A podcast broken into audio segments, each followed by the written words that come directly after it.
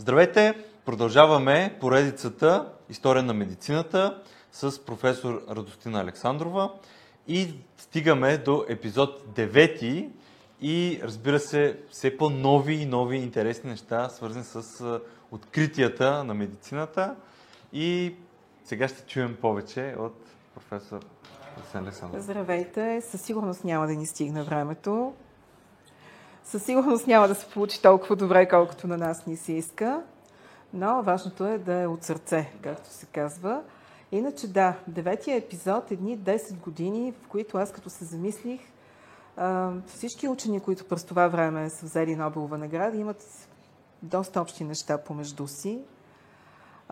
Разбира се, че това е неотолимата жажда за знания, няма как без нея но ще видим, че се появяват хора, които идват от съвсем скромни семейства, много често емигрантски, хора, които са успяли да получат образованието си, защото са имали достатъчно високи оценки, които са им позволили да намерят място в колеж, за който не са заплащали.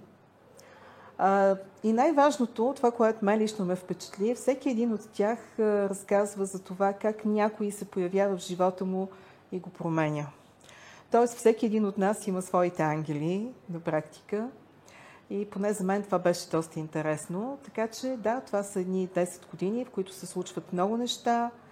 За много от тях, разбира се, почвата е подготвена. И това са едни 10 години, в които светът се сблъсква с една пандемия, с един вирус, абсолютен убиец по това време. Това е вируса ХИВ. Все пак говорим за 80-те години на миналия век. А, така че аз предлагам да започнем. Отново тук съм си извадила на лище, за да не пропусна някого. А, първата награда от 1981 година, тя е разделена. Едната половина е присъдена на Роджер Спери за откритието му относно функционалната специализация на мозъчната полукълба. А другата, другата отива при Дейвид Хюбъл и Торстен Визел за техните открития във връзка с обработката на информация в зрителната система. И продължаваме нататък с следващата година, когато я взимат трима учени. А, между другото, тук е мястото да кажем, че според инструкциите, които дава Нобел, повече от трима души няма как да вземат Нобелова награда. А, между другото, аз се замислих по този въпрос доста сериозно, защото а, ще видите, че на практика откритията ангажират доста учени. Те, стават, те, те са колективно дело. Но така или иначе максимумът е само трима учени. Така или иначе.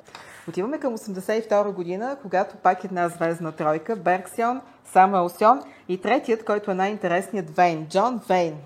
Да, Джон Вейн.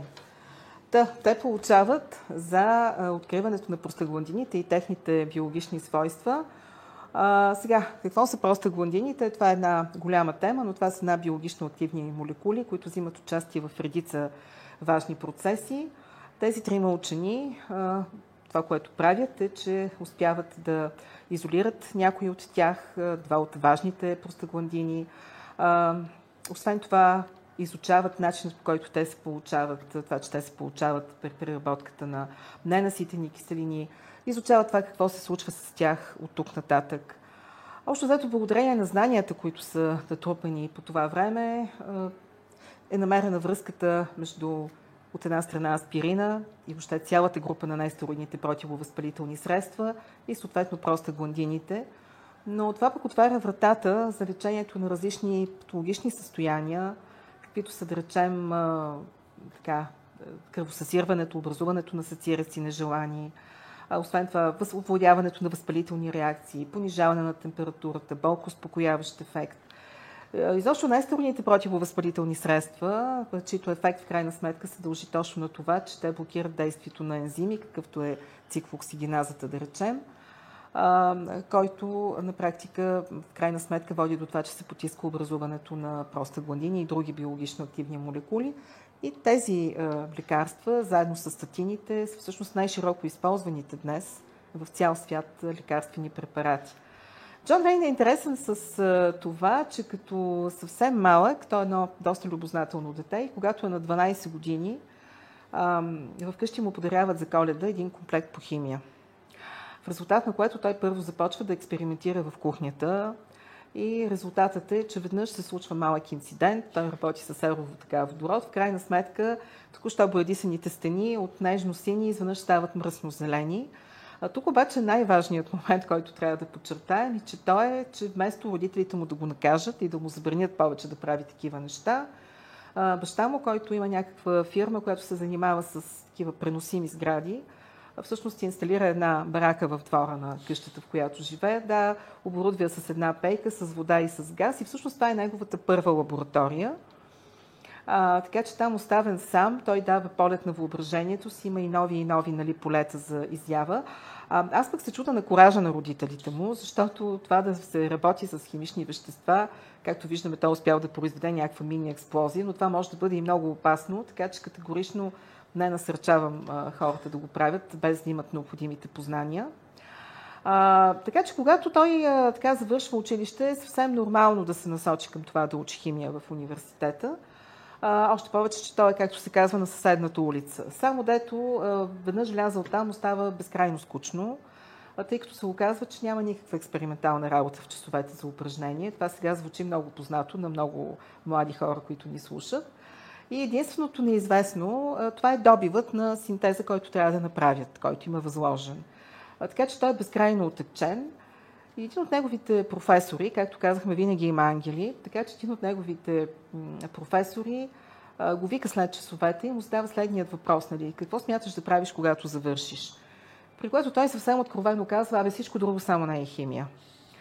И тогава неговият професор му казва, че един така негов колега, професор в Оксфорд, професор Бърн, търси млад така, химик, любознателен, който да прави там съответно докторантура в областта на фармакологията. Нали? Пита го съгласен ли си и съответно той моментално казва съгласен съм, защото това нали, е нещо различно от химията.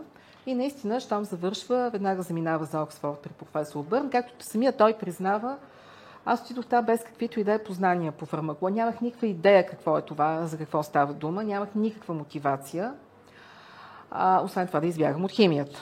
Въпреки, че фармакологията не е никак далече от химията, но това, което го пленява там, това е невероятният ентусиазъм на професора, при когото отива, неговото вдъхновение, неговата отдаденост на работата.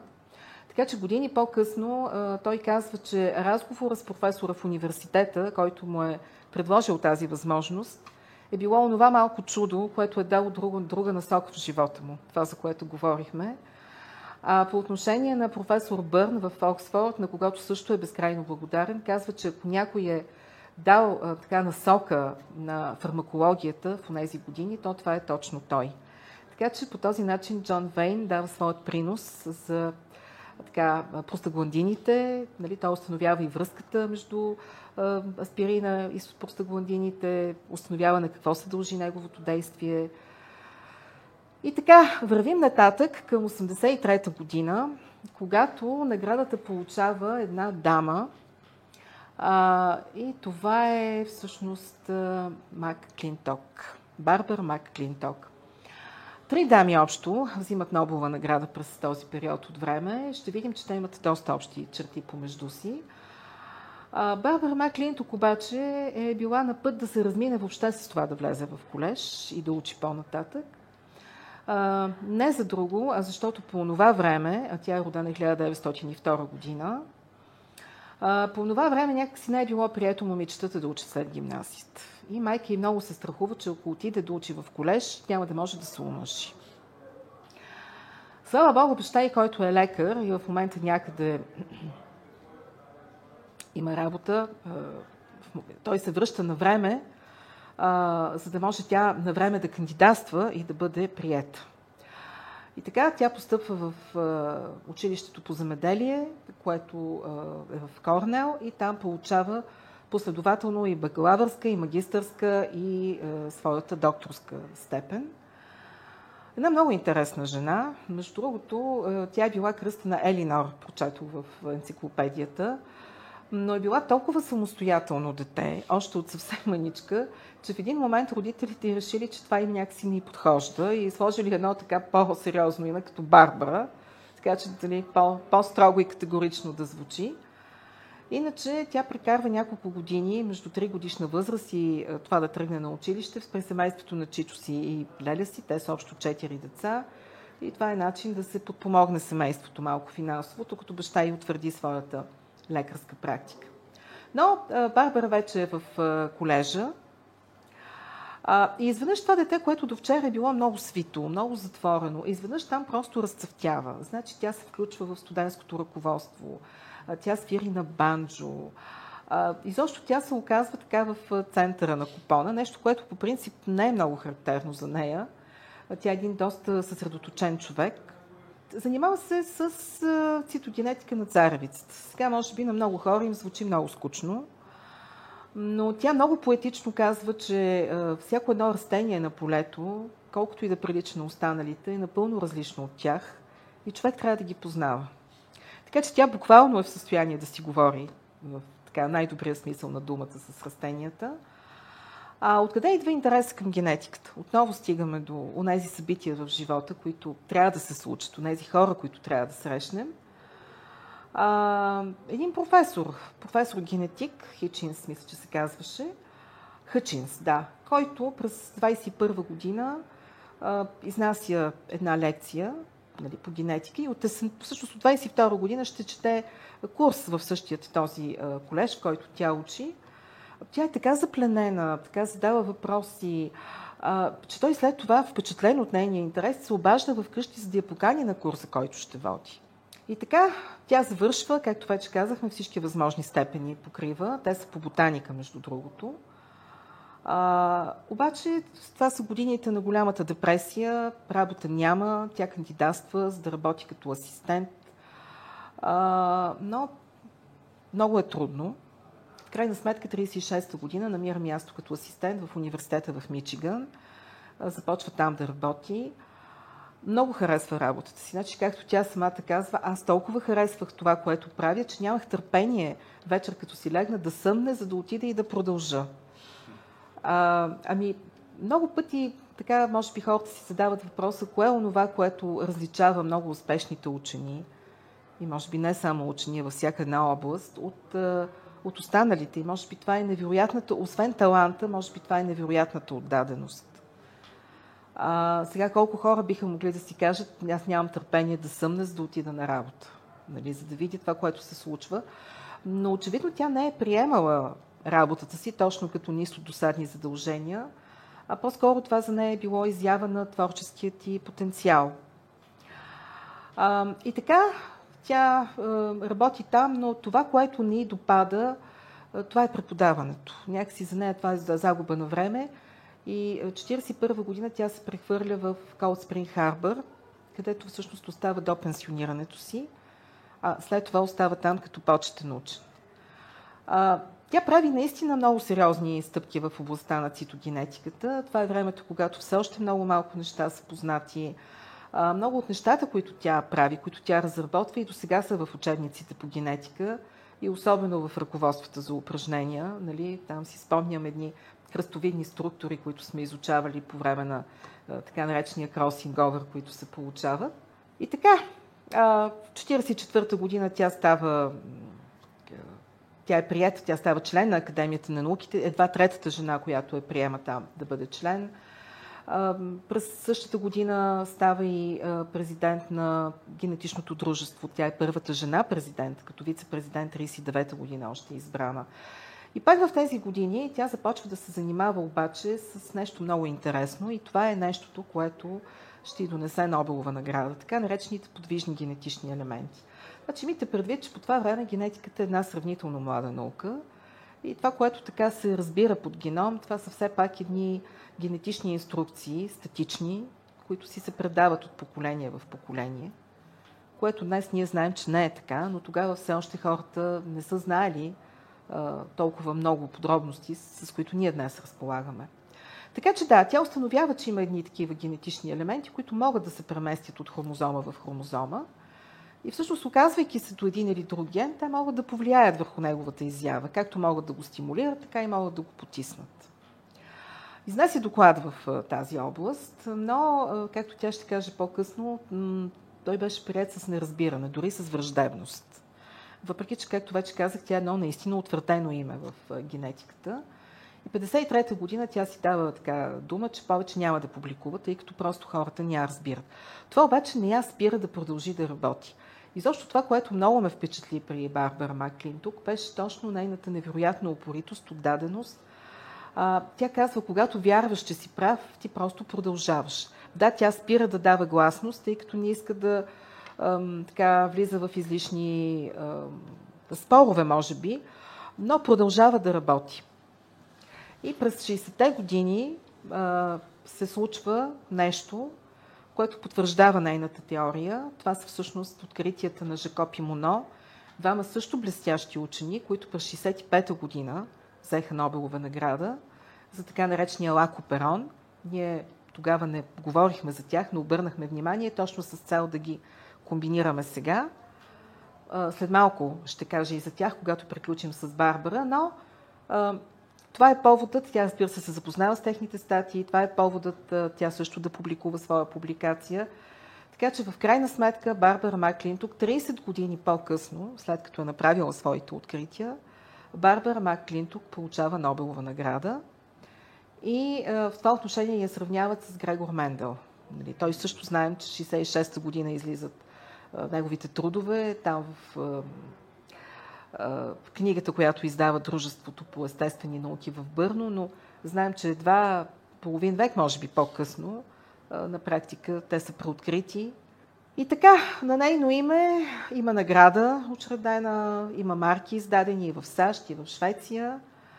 А един друг нейн така много блестящ учен, нейн колега, след посещение в нейната лаборатория, той казва тази жена или е луда, или е гений. А между другото, точно тази фраза, той е или луд, или гений, съм я чувала за Антонио Галди. На неговото дипломиране я изказва един от неговите професори. Сега да се върнем на Жокоп и Моно. Всъщност в какво представлява този лакоперон, тъй като той ще вдъхнови на един и двама молекулярни биолози от тук нататък и ще даде отговор на много въпроси. Всъщност те показват колко така сериозна е регулацията в клетката, генетичната регулация и колко мъдра е природата. Те изучават, нали, това е една съвкупност от гени, които действат заедно, конкретно при Шерихия коли, но това е валидно и за останалите бактерии от този тип. По принцип Шерихия коли използва глюкоза като източник на енергия, но би могла да използва и лактоза, тогава когато няма глюкоза. И съответно тази клетка е готова да, да го направи това нещо. Така че този оперон, тази съвкупност от гени а, и помага, когато няма глюкоза, да използва лактоза. Тогава се активират три гени, да речем продукта на единия дава възможност на лактозата да влезе в клетката, продуктът на другият пък е ензим, който а, разгражда глюкозата, това е, а, лактозата, това е един дизахарид и разгражда на двете захари, от които е а, получена. Но е, няма смисъл е, този оперон, тази единица да работи тогава, когато а, е, клетката освоява глюкоза. Нали, в, такъв, в такъв смисъл, в този случай няма смисъл да, да се хабият ресурси. А, така че този оперон по принцип е потиснат, той е инхибиран от а, една инхибиторна система и може да се активира само когато наистина трябва да работи. Т.е. когато няма глюкоза, има лактоза, трябва да превключи. А, и точно тази много фина регулация, която те а, разгадават, както вече казах, им дава Нобеловата награда, но тя насочва много други учени към това да работят в тази област и показва, че а, наистина в клетката всичко е регулирано изключително фино. Вървим обаче нататък и стигаме до а, едни други много големи открития, с които аз така се оказва, че съм много лично свързана. 1984 година, това не само е годината, в която съм била абитурентка, това е годината, в която трима блестящи имунолози получават Нобелова награда. Единият от тях е Нил Сиерне и той получава Нобелова награда за това, че успява да разработи една а, теория за, за регулацията, за контрола на имунната система. И другите двама, това са всъщност моите хора, Сезар Милштайн и Георг Кьолер, които пък създават така процедурата за производство на моноклонални антитела. Сега, кой е Нил Сярне, кои са Сезар Милштайн, кой е Георг Кьолер и въобще какво още има с последните двама? А, разбира се, много косвена ни е връзката, но да се върнем на Нил Сиерне. Той е един датски монолог, роден е на едно много малко островче, което принадлежи на Дания, 1911 година. Но след Първата световна война родителите му се местят в Нидерландия и всъщност той учи две години физика в Лайден, след което обаче завършва медицина в Копенхаген.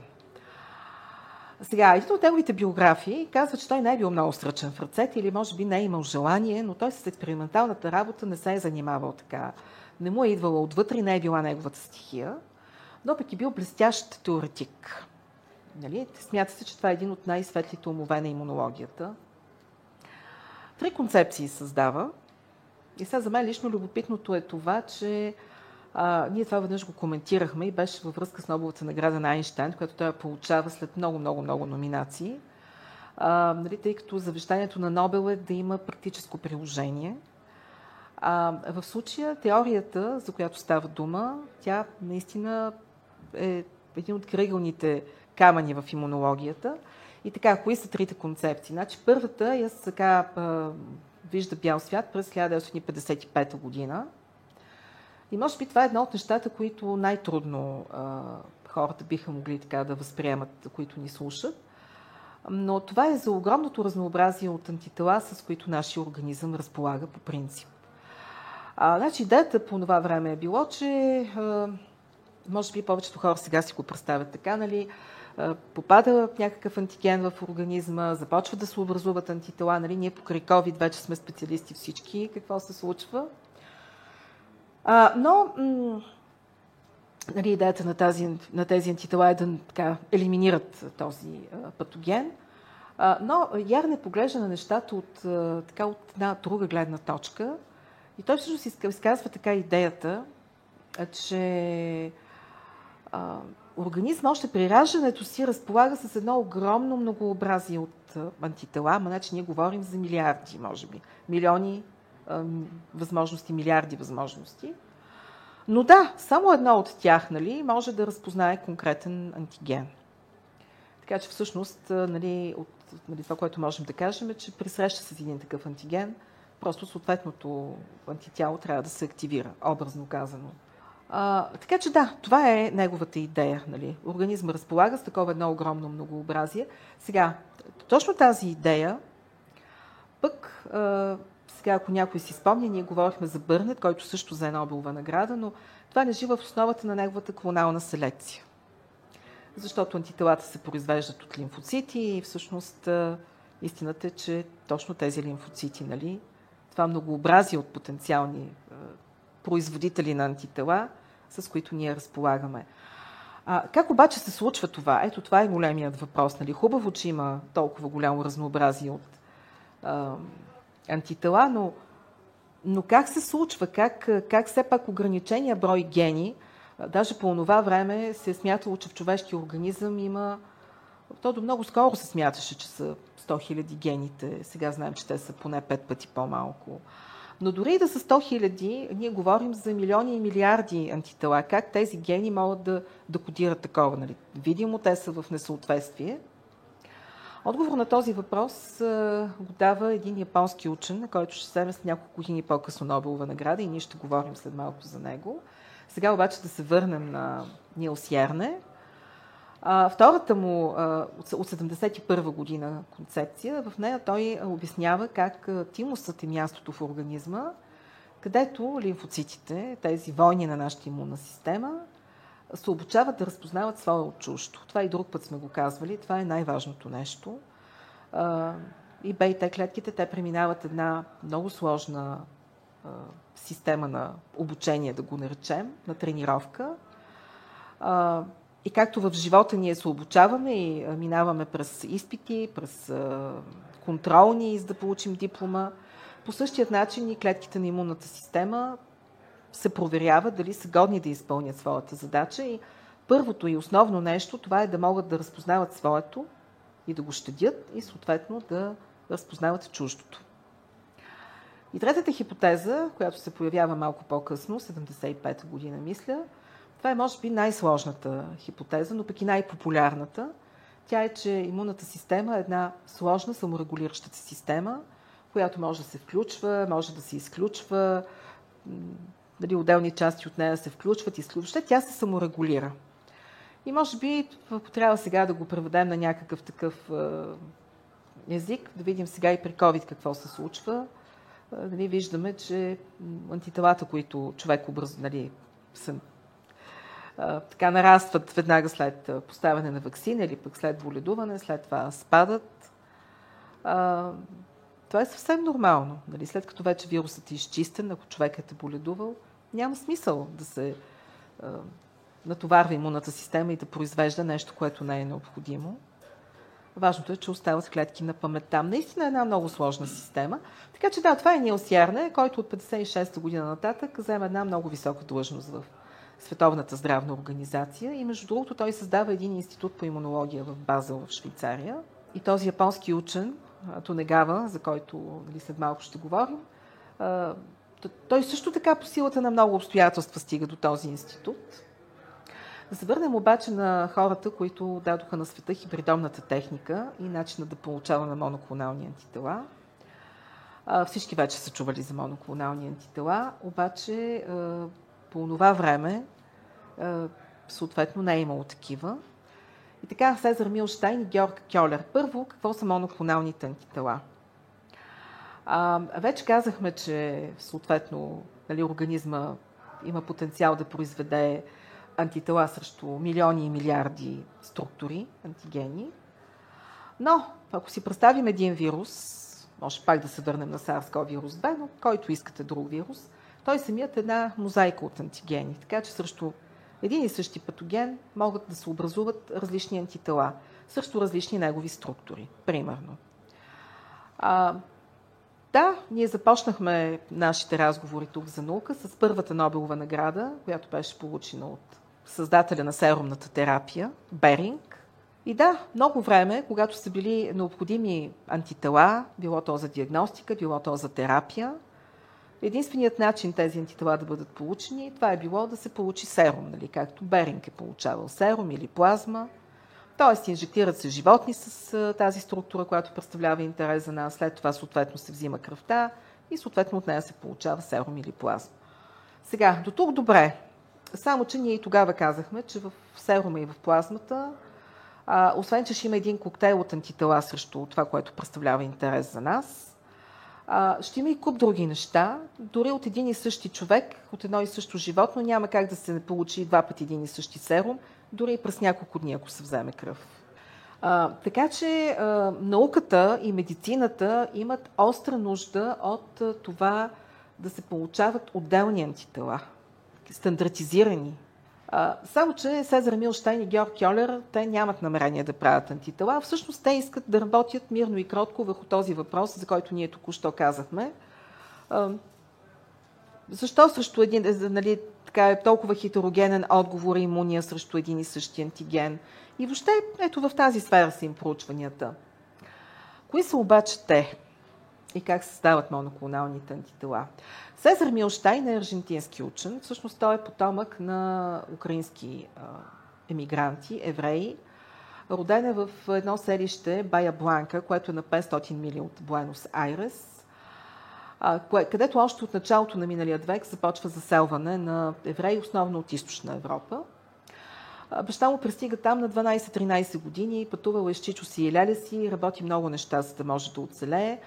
А, майка му също е от а, такова семейство, което няма някакви невероятни възможности, а, но родителите, а, тя е едно дете, те влагат всичките си средства, за да може тя да получи отлично образование, така че по времето, по което тя се запознава с баща му, тя работи като учителка и в това семейство се ражда малкия Сезар Милштайн. Той е едно нормално дете, което предпочита да играе на улицата пред това да чете книги, но майка му много скоро успява така да му насочи интереса към книгите и той е пленен особено от приключенските книги, от типа на книга за джунглата, да речеме, на Киплинг. Освен това, за деветия му рожден ден тя му подарява една книга, превод на испански, на Пол Декрой в ловци на микроби. И той просто е невероятно развълнуван. Нали? Това са истории за Льовенхук, за Пастьор, за техните открития, за техните приключения. Той така ги вижда в своето съзнание. Така че за него е съвсем нормално да се насочи да учи по-нататък и той избира химията. Започва да учи в колежа в Буенос Айрес. Обаче и като студент по време на бакалавърската си степен също не е някакъв невероятен отличник. Не за друго, защото тогава е точно режима на Хуан Перон и съответно той се включва във всички студентски така, движения, протести и така нататък. Когато завършва бакалавърската си степен обаче, решава да продължи по-нататък и той тръгва да си търси научен ръководител. Сега, тук има едни неща, които мен много ме умилиха, от друга страна ми стана тъжно. Та, значи, обикаляйки там напред-назад, той така отива и вижда една скромна къщица, в която знае, че живее и работи един професор и вижда един скромен човечец, съвсем обикновен, с една кошница, абсолютно неразличим от останалите. И това се оказва един професор, който години по-късно също взима Нобелова награда, само че по химия. И той го казва, при мен няма нали, места, обаче ето при професор Стопани нали, го насочва към един друг професор, там нали, да продължи, там да си потърси късмета. Той отива при професор Стопани и той му каза, виж сега какво моето момче, ти толкова си се изявил тук активно във всичките дейности срещу правителството, че мен ако питаш малко успокой топката, вземи, разходи се някъде, дай си почивка, да вземи пауза направи и после, защото а, не е добра нагласта към такива студенти като тебе, да не отнесеш нали, излишни неприятности. А, междувременно той а, е много влюбен в едно момиче Силия. С нея са се запознали според едни на упражнения по химия, според други на протести срещу правителството. Няма значение къде. Въпросът е, че са се намерили. Те са абсолютно на една вълна, гледат в една посока и предприемат най-романтичния и необичаен меден месец. Една година в Европа на автостоп, няколко месеца в Израел в кибуците. Абсолютни образи, да. Така че да, след това той прави магистърска степен. Тогава вече той е запленен обаче. Той открива магията на химията. След магистърската степен прави докторантура. Тя е в областта на алкохол дехидрогеназата. И а, от тук нататък вече той печели стипендия на Британския съвет, заминава за Кембридж, където прави втора докторантура. Тя е на глюкофосфомотазата, мисля, че а, така че да, той прави две докторантури, там работи с Сейнджер, за който ние говорихме много пъти, едно голямо име, също лауреат Нобелов. И когато приключва, той е назначен в Центъра за медицински изследвания в Великобритания.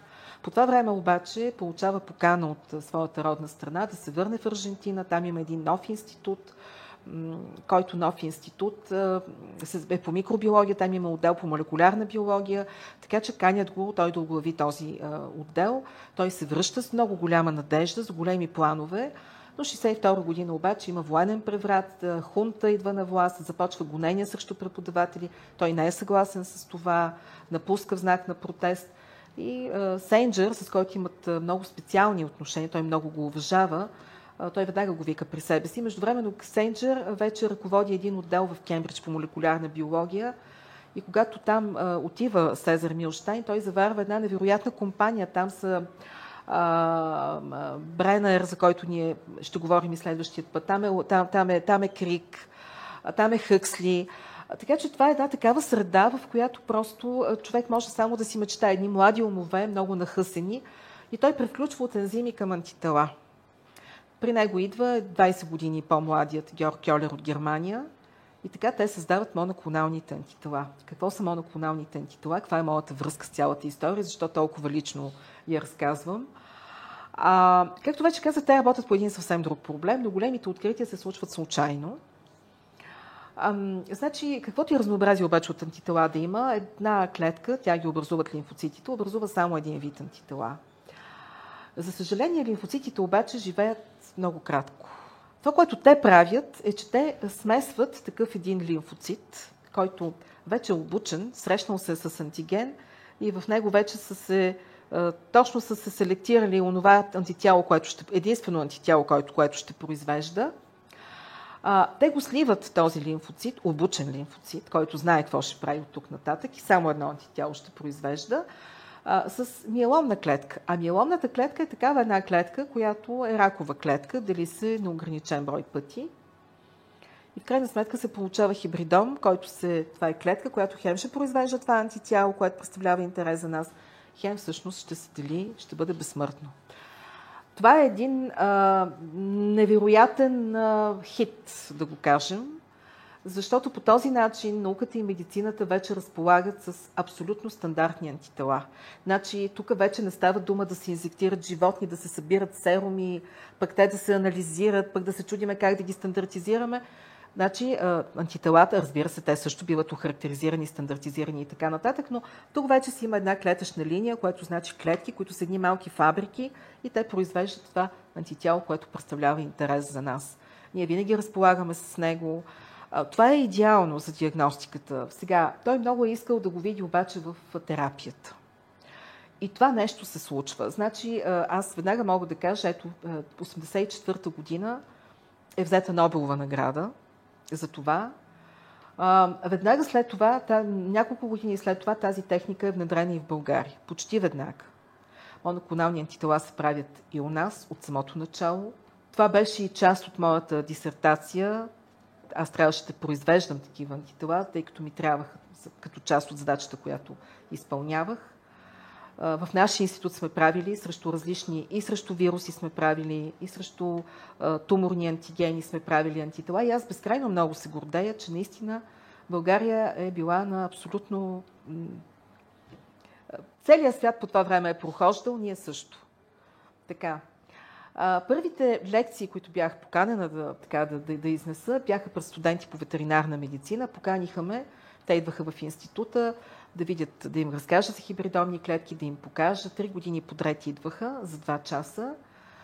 И аз им разказвах за цялата тази история, за Сезар Милштайн, за това защо са ни нужни моноклоналните антитела, как те ще преобърнат света, винаги завършвах с това, че моноклоналните антитела ще можем да ги използваме в терапията, ще ги въвеждаме в организма. С такива специфични моноклонални антитела ще разпознаят раковите клетки, ще ги унищожат, че ние може да ги свържем с лекарства, с изотопи и така нататък. И те ме гледаха с едни широко отворени очи и питаха кога, нали? А, и аз казвах скоро. А, вечерта се прибрах вкъщи и си казах, Боже радостина, ама всъщност ти не знаеш кога това ще се случи. Първите антитела бяха одобрени в последните години на миналия век. И за щастие Сезар Милштайн, който почина през 2002 година, успя, успя да види своята идея, своята мечта реализирана до край. И до момента медицината продължава да намира приложение на моноклоналните антитела. Ние въобще не можем да си представим без тях биомедицината. най-напред обаче те засегнаха онкологията. Значи някои от формите на левкемия, тъй като там навлязоха най-напред, които бяха абсолютно смъртна така, присъда, се оказа, че стига клетките да притежават точно този антиген, нали, беше създадено антитяло срещу, нали, срещу те, този антиген, той разпознаваше тези клетки, блокираше растежа им. А, така че да, от, оттам започнаха нещата. Разбира се, те отдавна вече са излезли от така, надхвърлили са границите на онкологията, има ги в всяка една област. Ревматология, неврология, дори за потискане на имунната система нали, при най-различни състояния. така че това са моноклоналните антитела. Това е историята на Сезар Милштайн. А най-интересното е това, че неговият баща му е завещал да бъде добър човек. И всъщност той каквото и да прави през живота си, а, винаги се движи от това, нали, че трябва да бъде добър човек. Явно го е споделял със свои колеги, защото и във връзка с а, смъртта му те казват, че а, нали, той може да бъде сигурен, че нали, успял да, така, да изпълни този родителски завет.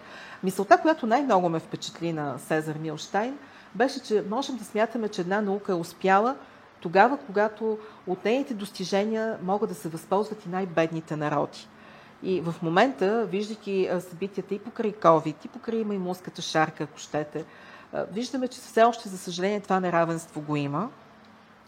Та така, Георг Кьолер, както вече казах, един доста така по-млад учен, баща на три деца, който, между другото, така е бил нещо нормално е било човек да го види на, на кънки, да го види на... А, дори, дори, между другото, това, което мен ме натъжи в историята и на Милштайн и на Кьолер, а, когато Милштайн отива да прави докторат при Стопани, и той после пише, това беше единствения професор, който работеше на пълен работен ден. И неговата заплата не беше много по-голяма от тази на портиера. А Георг Кьолер пък има момент, в който работи като таксиметров шофьор, за да може да си храни семейството. Вижте, това са срамни неща. А, абсолютно. Вървим нататък обаче а, и стигаме до 85-та година, която година също ни дава така доста интересни неща, защото това са Майкъл Браун и Голдштайн, които откриват регулирането и метаболизма на холестерола. И така, Браун и Голдштайн, двама млади лекари, между другото. Браун е на 13 години получава лиценз за радиолюбител. И това са двете неща, които така са залегнали в него. От една страна уважение към науката и от друга страна желание да пише. Защо много от учените пишат. Нали? Някои направо си стават писатели. Нали? Тук така. А, завършва медицина, Съответно има там тази... Ние сме гледали всички много лекарски филми американски, така че в, мисля, че беше в Масачузетската болница, обща, нали, там две години а, има специализация. А, Голдштайн по същият начин и той завършва медицина. Така и в крайна сметка те се събират.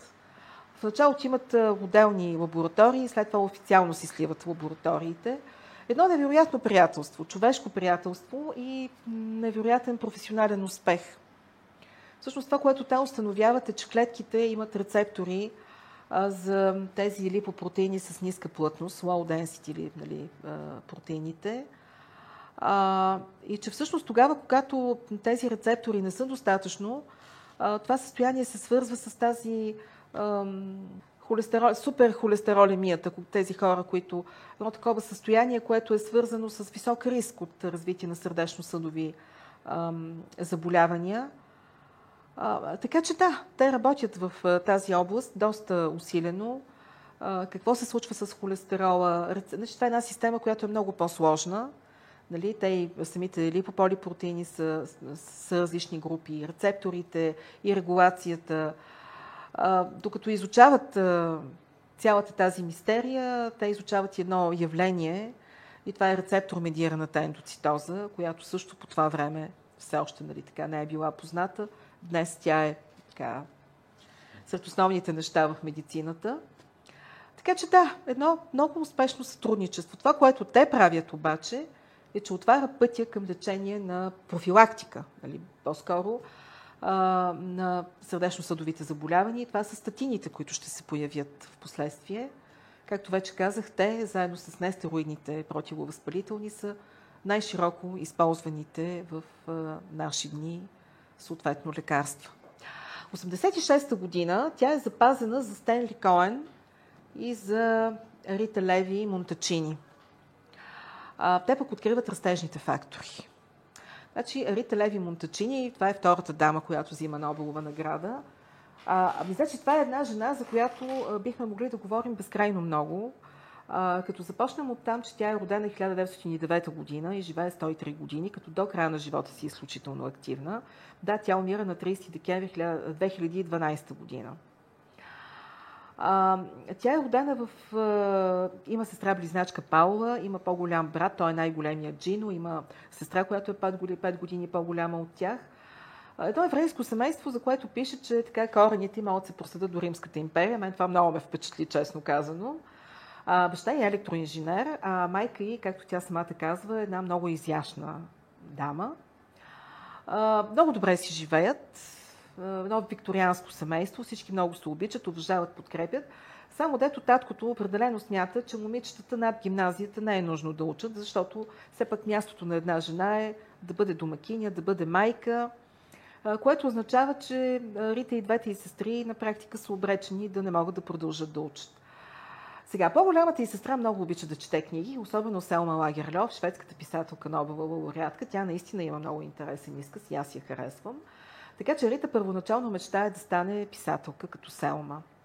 Но а, става свидетел на така смърт на, на, на близки хора и така се разбира, че медицината е нещо, което би могло да помогне в случая – така че на 20-та си така, годишнина тя отива при баща си и казва, че тя не си представя точно да влезе в ролята на жената домакиня и майка и го моли да й позволи да продължи да учи.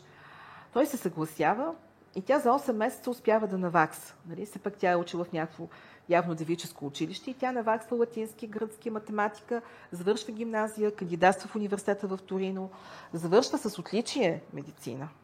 И между другото, тя е, там е със студентка с двама бъдещи Нобелови лауреати, те си много близки приятели, Диобеко и Лория. А, така, те имат един невероятен преподавател а, по хистология, Джузепе Леви, и тя казва, ние му а, безкрайно сме му благодарни. Ето тук също човекът, на който нали, си благодарен за това, че а, не само, че ни даде прекрасно обучение по биология, но и за това, че ни научи вкуса към науката. Нали, ето тук също. А, така, и тя завършва с отличие. И вече не е много сигурна, че иска да бъде практикуващ лекар, защото професор Леви е показал, че, че има и друго измерение, че, че науката е една невероятна вселена. Само дето тя като завършва, точно по това време, сега нали разбирате, че става дума за 36-та година някъде.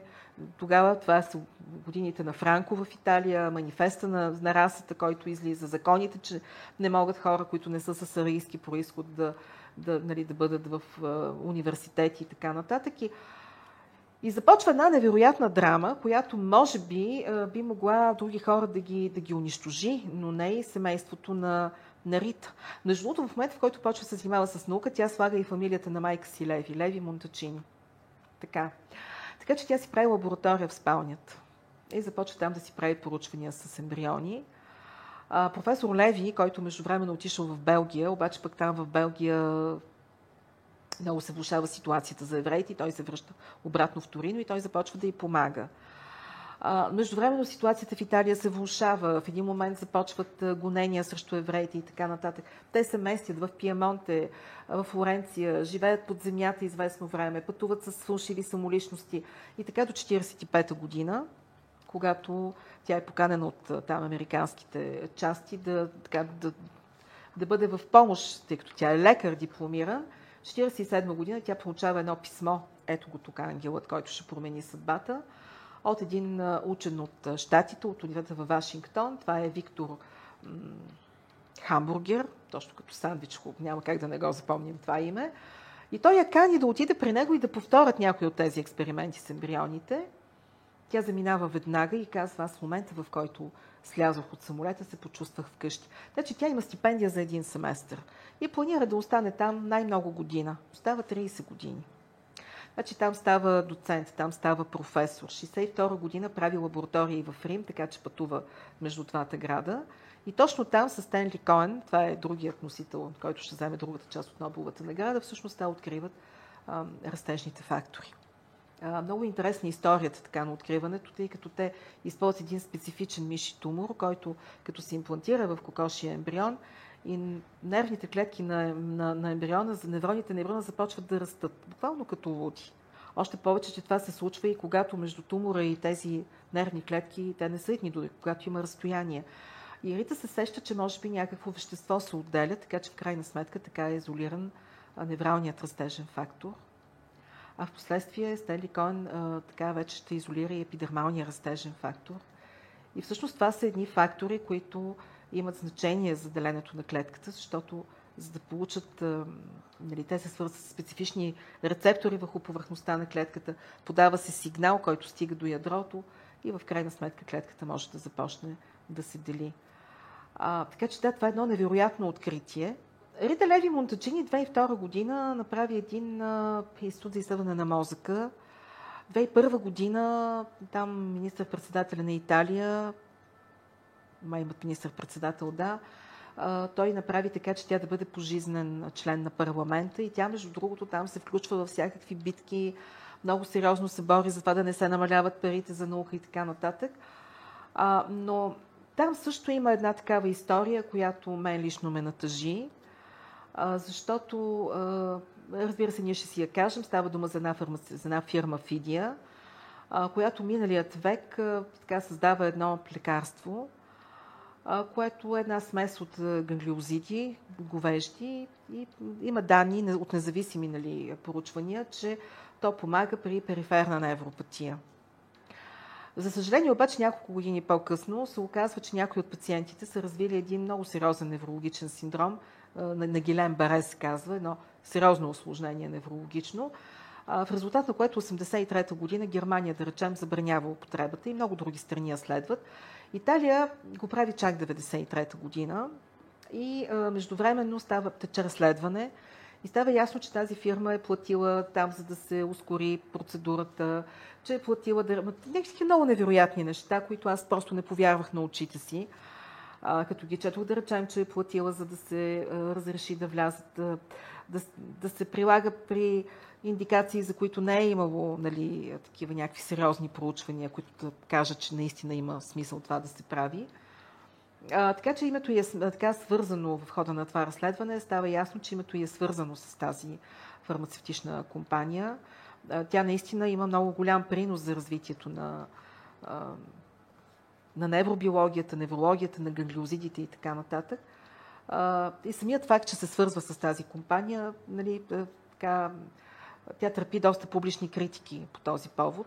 А, така че да, в един 100 годишен живот има от всичко. А, между другото, нито Барбара Маклин тук, нито Рита Леви Монтачини, а, нито следващата дама, Гертруда, тя също не се жени, и трите нямат деца. Рита Леви Монтачини по този повод казва, аз никога не съм съжалявала за това нещо. Моят живот беше пълен, беше богат на човешки отношения, на работа, на интереси. Аз никога не съм била самотна. А, така че да, една изключителна дама, която а, няма как просто човек да я подмине. А, тя може да бъде вдъхновяващ пример за много хора. А, и така, Стенли Коен, разбира се, другата част от дуета, той е малко по-малък от нея.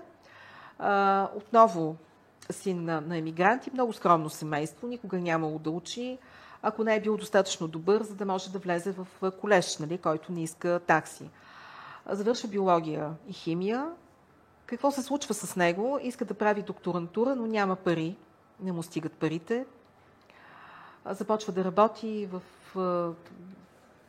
всякаква работа всъщност започва да работи, за да може да събере пари, помагат му и родителите, печели стипендия, така че в крайна сметка прави и магистратура по по зоология, прави и докторантура по, по биохимия. И той е с много, не така, много добро чувство за хумор, защото години по-късно той си спомня как по време на докторантурата си нощно време обикалял изтревните площи около кампуса, за да събира черви, тъй като трябвало да събере 5000 черви, земни черви. Не за друго, ами темата му била посветена на метаболизма на азота при земните черви и по-специално на превключването от амоняк към урея.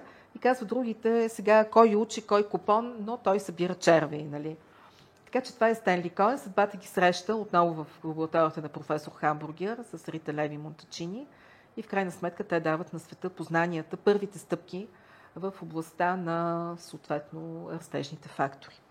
Продължаваме нататъка. 87 година, това е точно, това е точно Сусумо Тонегава, Сусумо Тонегава, който получава Нобелова награда за неговото откритие за генетичният принцип за генериране на разнообразие от антитела.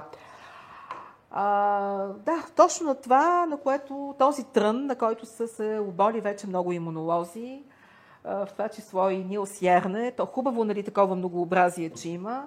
Обаче, наистина, как, как се случва така, че ограничен брой гени могат да създадат в крайна сметка огромен брой наистина антитела. Тонегава е японец, както става ясно. 30-40 година, мисля, че е роден точно така, да. Те са няколко души, трима, си, трима сина и сестра. Той е втория поред в групата. Бащата работи в някаква фирма, която има така, клонове в различни градове и политиката е такава, че трябва да се обикаля, да се живее в тези. Така че първите му години минават в такива малки градчета.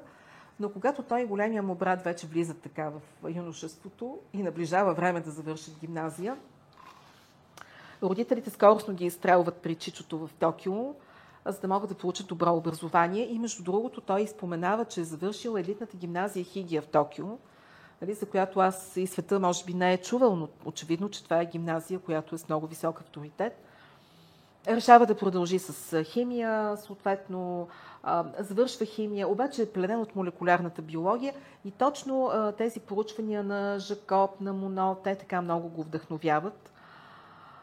А, обаче къде сега да учи молекулярна биология и той си избира, той учи в Киото, в Имперският а, университет в Киото, и той си избира там един институт, института по вирусология. А, тъй като това е една от малкото лаборатории, където специалисти, обучени на молекулярна биология в Штатите, очевидно, че там е така, големите центрове, и а, те са обучени в Штатите и работят в Япония молекулярна биология и той отива там, нали. Обаче да прави след дипломна квалифика... да, квалификация. Обаче професора го вика и казва, след два месеца му казва, виж какво, ако искаш да правиш молекулярна биология, аз ще ти помогна да отидеш в САЩ, така че ти я правиш където трябва. Искаш ли? И той казва, да. И наистина той заминава, там прави а, докторантура, там остава като постдок преди обеко. А, и той казва, на мен цял живот няма да ми стигне да благодаря на този професор, който, ето отново, нали, човека, който преобръща съдбата. На мен цял живот няма да ми стигне да благодаря на този а, мой професор, който в самото начало на моята научна кариера всъщност ми даде път, даде ми насока и ми помогна да замина. А, добре, обаче вече 70-та е година, на него му изтича визата. И понеже той е пътувал с Фулбрайт, няма право след това, мисля, че 5 години или да влиза. Някакъв, някакъв период беше.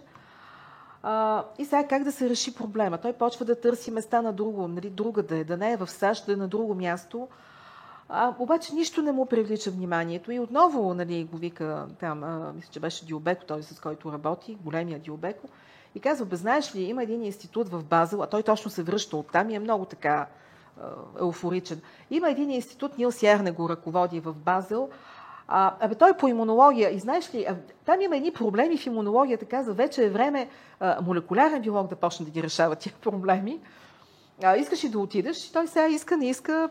Щом нали, това място му го препоръчват, отива веднага. Първата година е много трудна. Абсолютно нищо не разбира от имунология. Освен това е съвсем друго място. Нали? А, обаче си казва, така и така съм тук, нали, така и така, няма мърдане.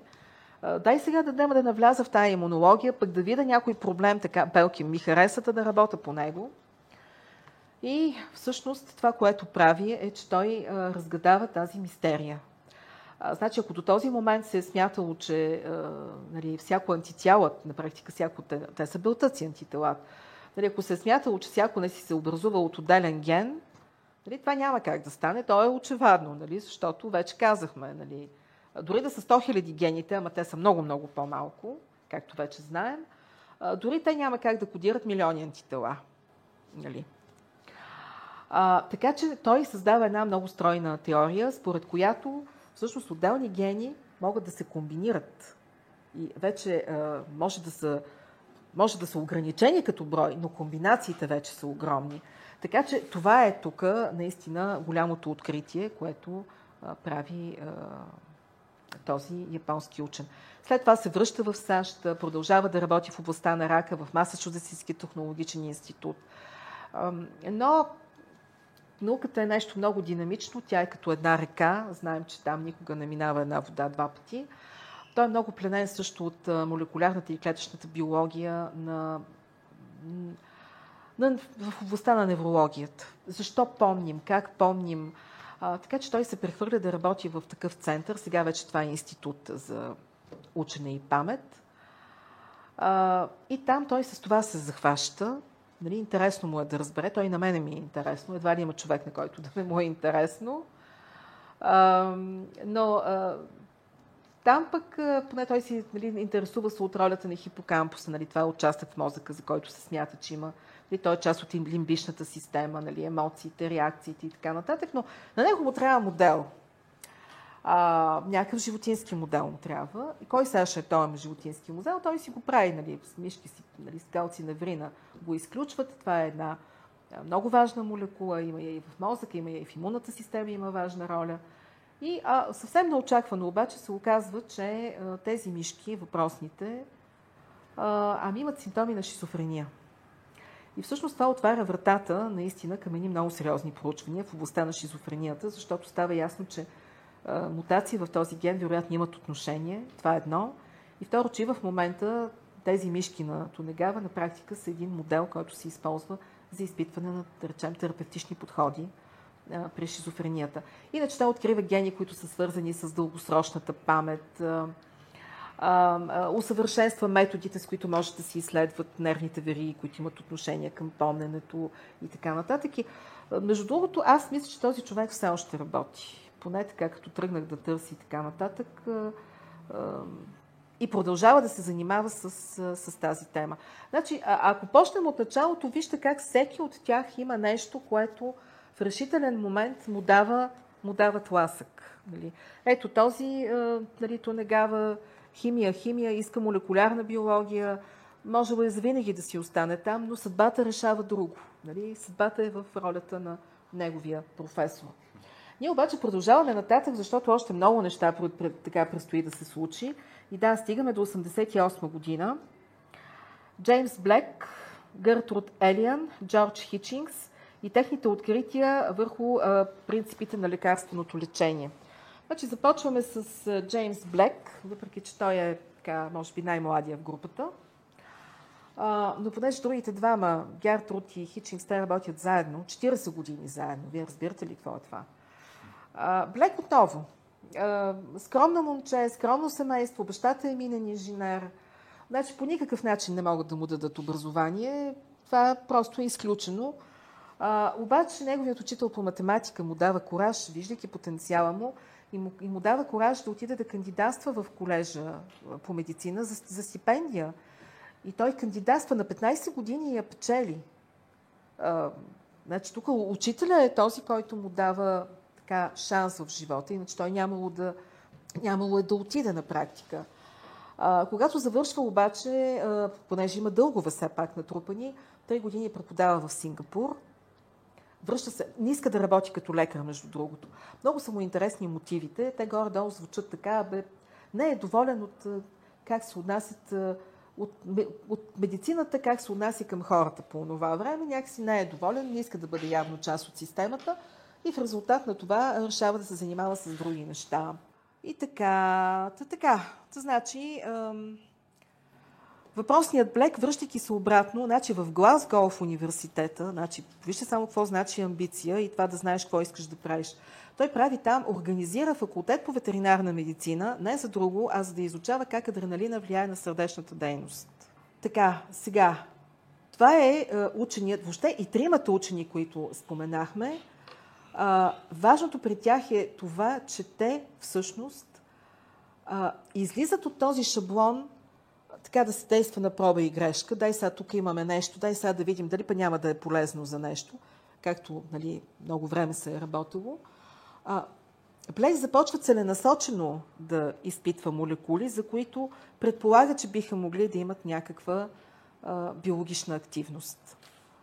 И, а, между другото, а, ясно е, че нали, а, нали, ако, ако говорим за лекарства, за, за, така, за, за приложение, а, очевидно, че трябва да има някой, който да стои за тебе, така че той започва да работи с една фирма, IC, а, да, ICI, как беше, фармасютика, точно така, и разработва пропанолола. Значи това става най-продаваното лекарство той е най-големият успех в лечението на сърдечно-съдови заболявания след откриването на Киталис. Нали? Невероятен бум.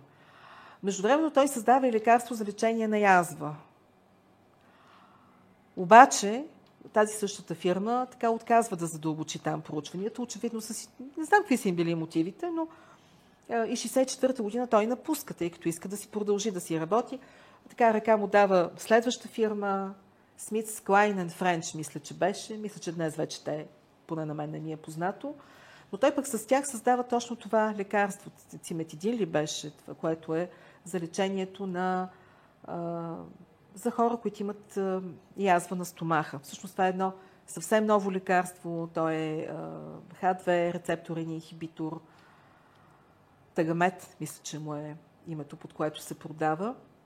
Така че да, ето виждате, две невероятни лекарства и понеже говорихме за простагландини, пак така да върна топката назад и да кажа, че те могат да се използват и при профилактика, да не се развие такава язва, когато се прилагат други лекарства. Въобще простагландините имат много приложения. Те могат и при контракциите на матката, могат т.е. при родовата дейност, могат за аборти да се използват, съответно за противодействие нали, и така нататък. И защо има много такива възможности. Така че това е свързаното с Блек. И сега следващата дама, ще започнем с нея. Гертруд Елиан, отново семейство, което са емигранти, евреи от източна Европа. Баща й обаче завърши, успява да завърши, въпреки че пристига много малък, в, той пристига дете буквално в Штатите, но успява да завърши дентална медицина. А, така че тя има по-малко братче, с 6 години по-малко. Живяли са в един доста голям апартамент, това тя си спомня. А, нощта, в която се ражда, е било толкова студено, че апартамента, тръбите е, замръзват в апартамента и се пукат. Тя казва, слава Богу, майка вече е била в болницата. Невероятна отличничка. Отдават и се всички предмети. Тя казва, имах невероятна жажда за учене. Много и се учи. Всички предмети се отдават. Когато завършва гимназия, не знае къде е по-напред. Тъй като всичко й харесва, всичко й се занимава. Това, което я насочва обаче към това да прави нещо, за да помага на хората, е на 15 години, когато е, в смисъл, умира дядо й, нали? Той умира от рак и тя така си обещава, че ще направи нещо да помогне на хората да избегнат тези страдания. И така, влиза на колеж, в колеж на 15 години, супер отличничка, както вече казах. Химия учи. Междувременно тук това, което ми направи впечатление, тя казва, че където е учила нали, в, нали, в колежа, в който учи, преподавателите като че ли са били очудени чак, че има и момичета, но казва, повечето момичета станаха учителки, дори с наука се занимаваха. И така, тя завършва. Само, че тук се натъкваме на същия този проблем с голямата депресия. Няма работа, тя работи какво ли не. Изкарва курсове за секретарка, работи. няма работа, освен това тя е момиче и някакси нещата са трудни. Започва, тя работи в... Когато започва войната, всъщност се освобождават работни места, така че тя си намира работа в някаква хранителна верига. Мисля, че беше за контрол на, може би, на храни, нещо такова. Така си го представям поне. А, така че да, тя започва да работи, събира пари, за да може да учи. А, родителите също и помагат. И в един момент тя започва да прави, съответно, да прави докторантура. Една докторантура, която тя никога няма да завърши обаче. Тя остава без такава официална докторска степен, защото ам, тя я прави на... Сега не знам точно какви са били разпоредбите, но я прави на половин ден. В един момент обаче се променят разпоредбите и се оказва, че тя трябва да спре да работи и да бъде изцяло нали, докторант. Тя трябва да вземе едно много трудно решение, но предвид на това колко трудно си е намерила работа, очевидно тя не смее да рискува, така че тя остава да работи и по този начин тя така и не завършва своята докторантура. Години по-късно тя получава почетни докторски степени, включително и от Харвардския университет. И тя казва, за съжаление, мама и татко вече не бяха живи да го видят. Големият ти шанс на нея лично идва, когато а, отива да работи при доктор Хигинс. Значи, а, тази жена, въпросната, а, има над 40 патента. Тя самата казва, че ето отново, нали, това, което казва и, и Барбара Мак Клинтук, тя също казва, аз много харесвах работата си. Не я приемах като работа, нямах нужда и така да изляза и да се разтоваря. Доставяше ми удоволствие да си я върша. Тя е безкрайно благодарна за невероятния шанс, който й дава доктор Хигинс, като тя отива да работи, защото, както казва тя, аз исках да уча. Той ми даваше шанс да уча. Даваше ми по-големи и по-големи отговорности, когато вече бях готова за това. Аз не се ограничих в химията. Аз продължих с микробиология, с биологичната активност на веществата. 1967 година тя ръководи вече отдела по експериментална терапия, който се е разраснал. И казва, те го наричаха мини институт, защото в него имаше лаборатория по химия, по ензимология, по микробиология, по вирусология, по имунология, по клетъчни култури. А, казва, аз никога не се омъжих, за което не съжалявам. А, между другото, второто нещо, което я насочва към това да се занимава с ам, фармакология, а, това е, че нейната голяма любов, годеника и всъщност, когато тя се запознава, когато е, нали, завършва бакалавърската си степен, той е студент, блестящ студент по статистика, но той умира. Умира от бактериален ендокардит. И тя е много потресена от това нещо, така че след смъртта на дядо и това е втория случай, който я насочва към това да даде всичко, което носи, което има и което може за създаването на лек, на лечение. А, така че да, тя казва, аз съм щастлива, аз имам племенник, аз съм щастлива да имам няколко племеници, щастлива съм да бъда тяхната любима леля. Да, аз не обичам да изляза просто ей така да се разтуша някъде, но аз обичам много пътешествията, аз обичам фотографията и тя полага страшно много усилия да насърчи други жени също да поемат към, към науката. Що се отнася до доктор Хигинс, Елинор също, между другото, въпреки че баща е заболекар, поради голямата депресия той също губи много средства, така че и тя и брати в крайна сметка успяват да завършат висше образование единствено и само защото са били достатъчно добри, за да могат да спечелят място в колежи, които не искат такса. Нали? Доктор Хизинг Хигинс е същата история. Отново семейство, което е иммигрантско семейство.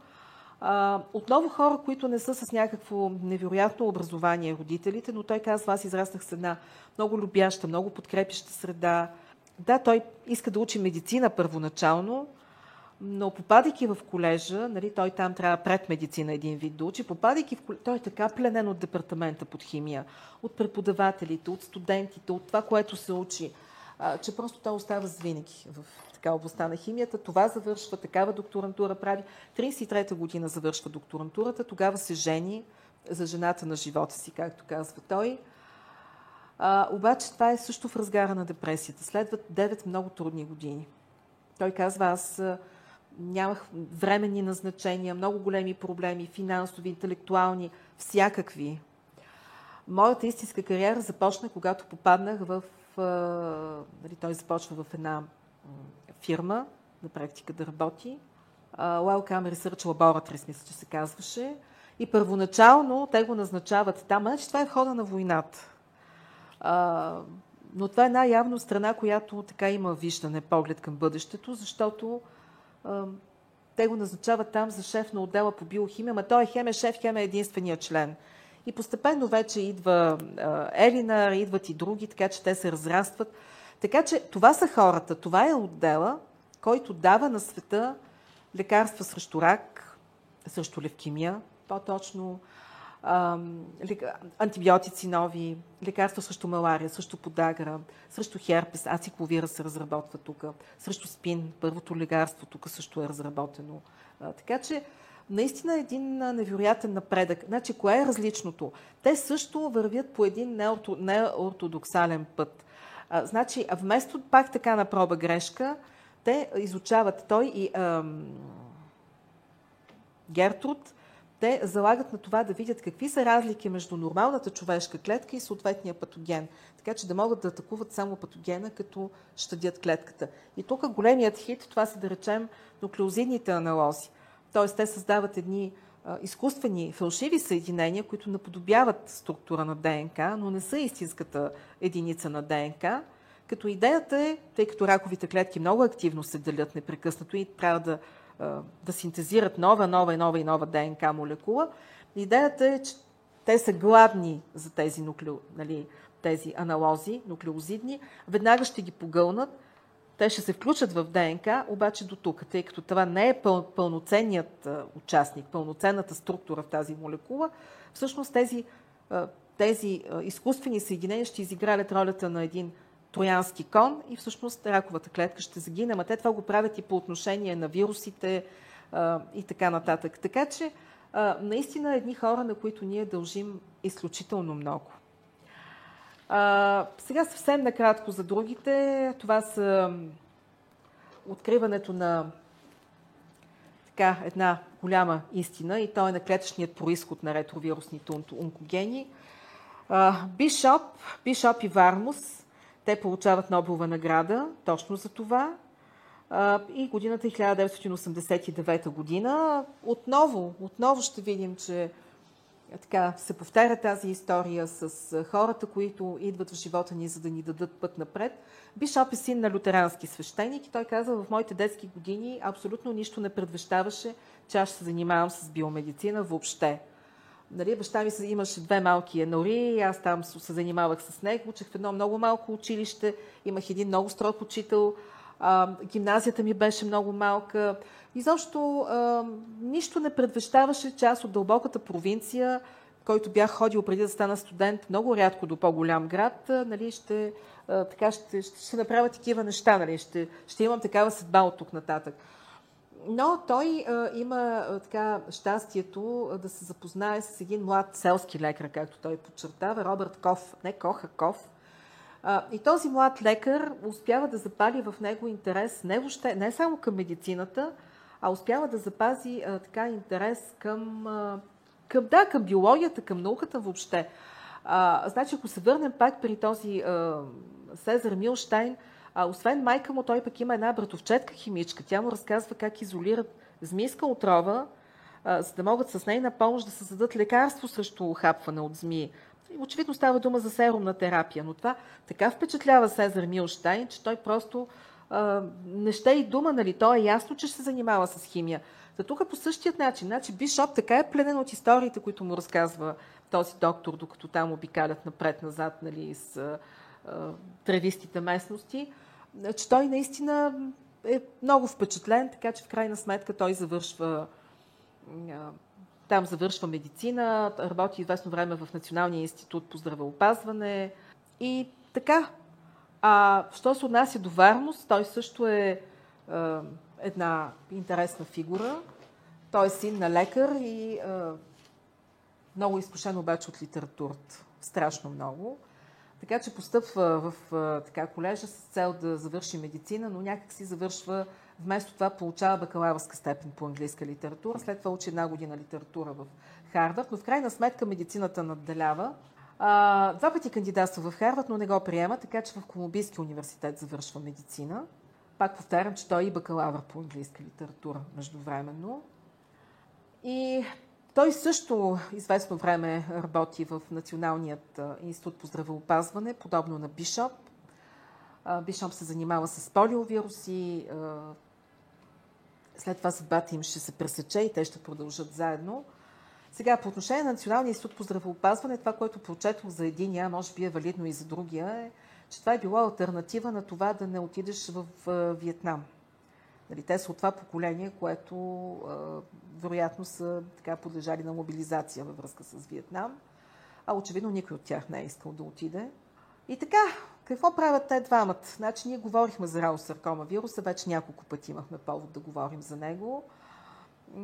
Имаше и такива Нобелови награди, и веднъж, че открит, нали, че става ясно, че може да предизвикат вирусите рак, веднъж, че а, нали, знае се вече, че има един ген в този вирус, който се казва SRC. Ама защо SRC се казва? Ами защото от сарком, ако махнем гласните, това са съгласните, които остават. И така са го кръстили. И сега тези двамата лекари, учени, решават да се занимават с а, а, рао саркома вирус. Това, което им прави впечатление и просто ги изумява, това е, че всъщност това е вирус, който, това е ген, SRC, нали, този ген, който изобщо не е необходим на вируса да се размножава.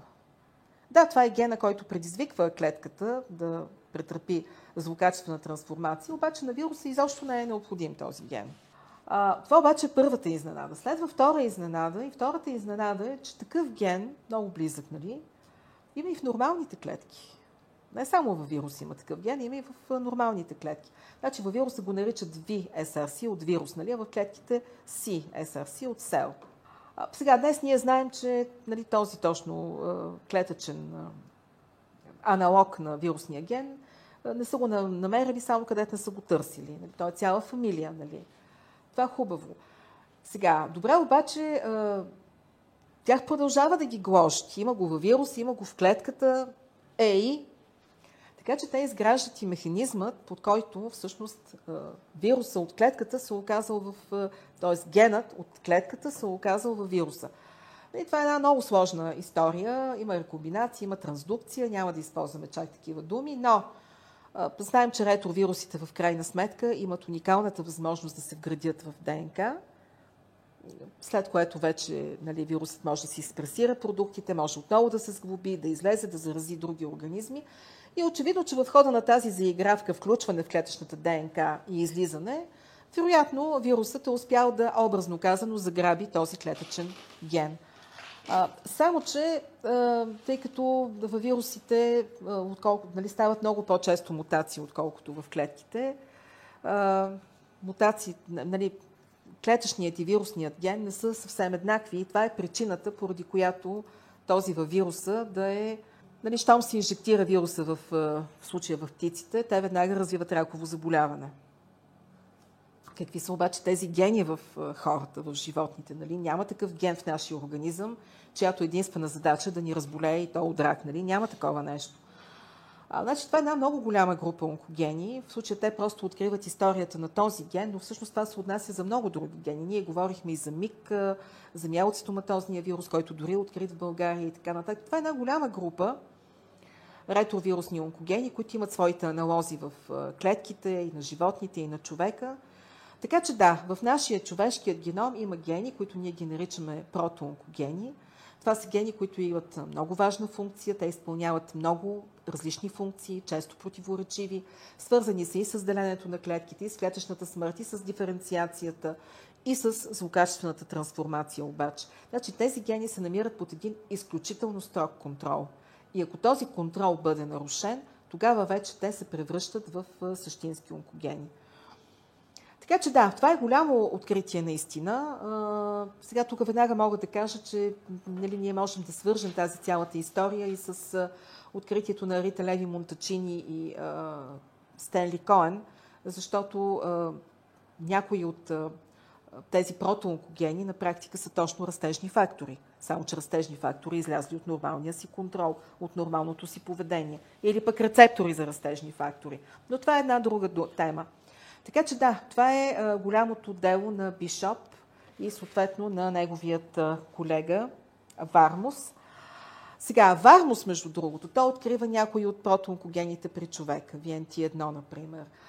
Занимава с негови колеги с репликацията на хепатит, хепатит Б вируса при човека.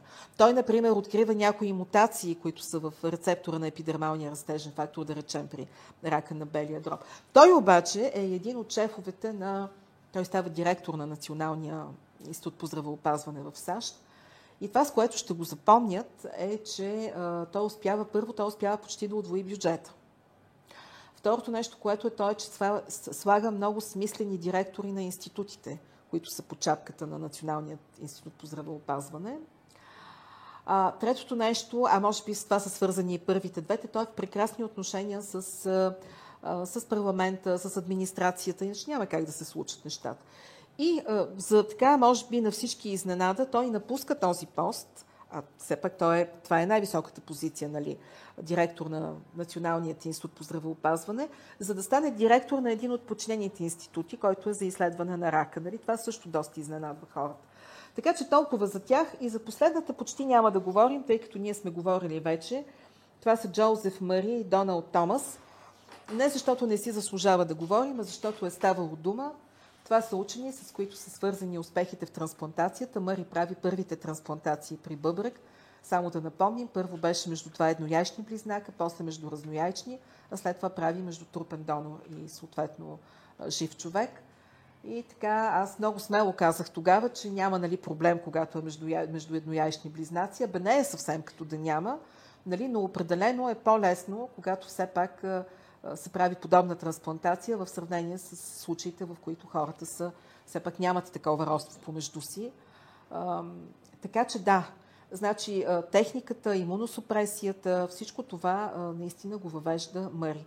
Да припомним, че тогава нали, са се прилагали и такова тотално облъчване на организма, и имуносупресори се въвеждат и така нататък. Едно от нещата, които правят, между другото, хората, които преди малко говорихме, Хичинс и е, Гертруд Елиан, това е също ам, препарат, който да помага срещу отхвърляне на бъбрек. А, другата тук част от наградата през 90-та година, тя е във връзка с трансплантацията на костен мозък. Нали, по същият начин да може тя да стане а, възможна на практика. И ще завършим с безспорно а, черешката така на тортата от гледна точка на една наистина много а, стряскаща история през 80-те години и това е ХИВ. Това е началото на пандемията ХИВ-СПИН, която все още не е приключила. 81 година, съответно, за първ път е описан синдрома на придобита имунна недостатъчност. Две години по-късно, 83-та, Люк Монтанье в Париж изолира един такъв непознат вирус. А, година по-късно Гало в Штатите и неговият екип изолират от голяма група пациенти с а, спин, изолират нали, този вирус.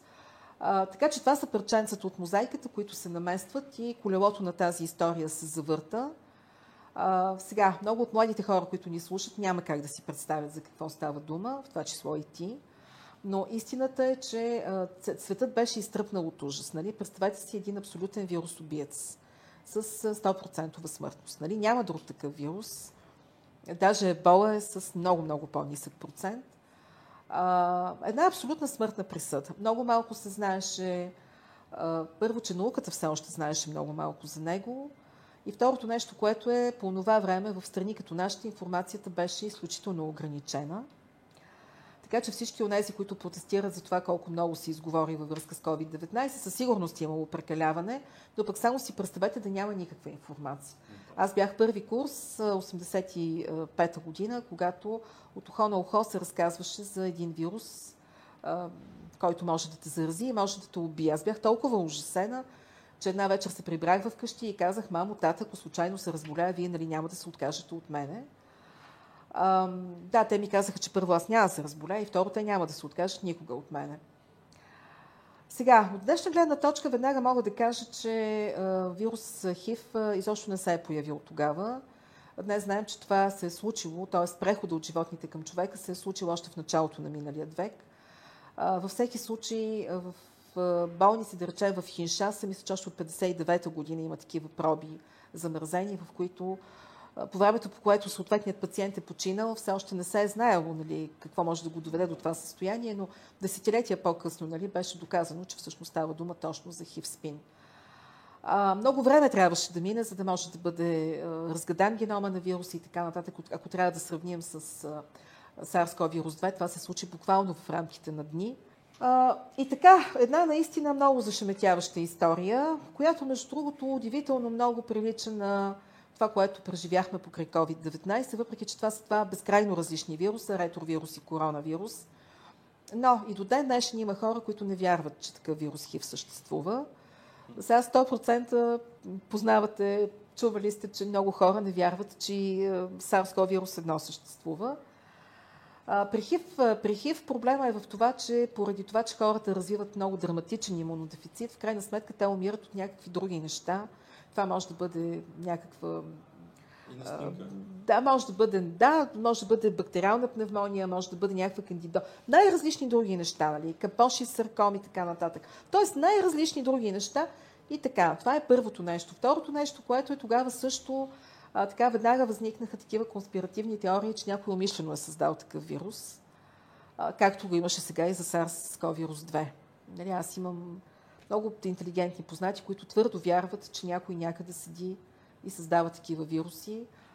Сега никой не може да се закълне, разбира се, кой какво прави, но природата е достатъчно добър производител на производител, тези да. Ами да, така. И третото нещо, когато възникна терапията, комбинираната терапия в края на 90-те години на миналия век, всъщност още на една от първите конференции стана един участник от, от, от участниците и каза а, за каква терапия говорите? Моля ви се, значи хората умират не от... Пациентите умират не от хивспин, те умират от терапията.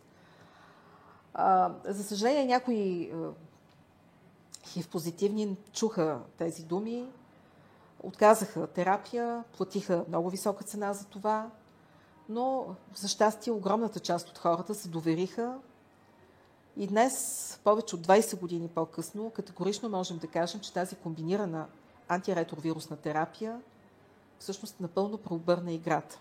Тя превърна хивспин от една абсолютна смъртна присъда в едно напълно контролирано заболяване – Хората могат да живеят абсолютно пълноценен живот. Те не са опасни за никого. Което означава, че няма проблем да се предаде вирусът при родовата дейност, при сексуален контакт и така нататък. Тоест, те живеят един абсолютно нормален и пълноценен живот. Ние разполагаме с поне 25 различни а, препарата от 6 различни класа. И така, няколко обаче въпроса тук са интересни. Ще завършим с една история, която е много лична. А, първото нещо, което е защо все още няма вакцина срещу ХИВ. Това също е един много конспиративен въпрос. Още повече, че когато е изолиран вируса в Штатите, когато става дума за какво става дума, тяхното Министерство на здравеопазването така обещава, че едва ли не до няколко години вече ще бъде разработена вакцина. За съжаление, до ден днешен няма вакцина. Причините за това са много.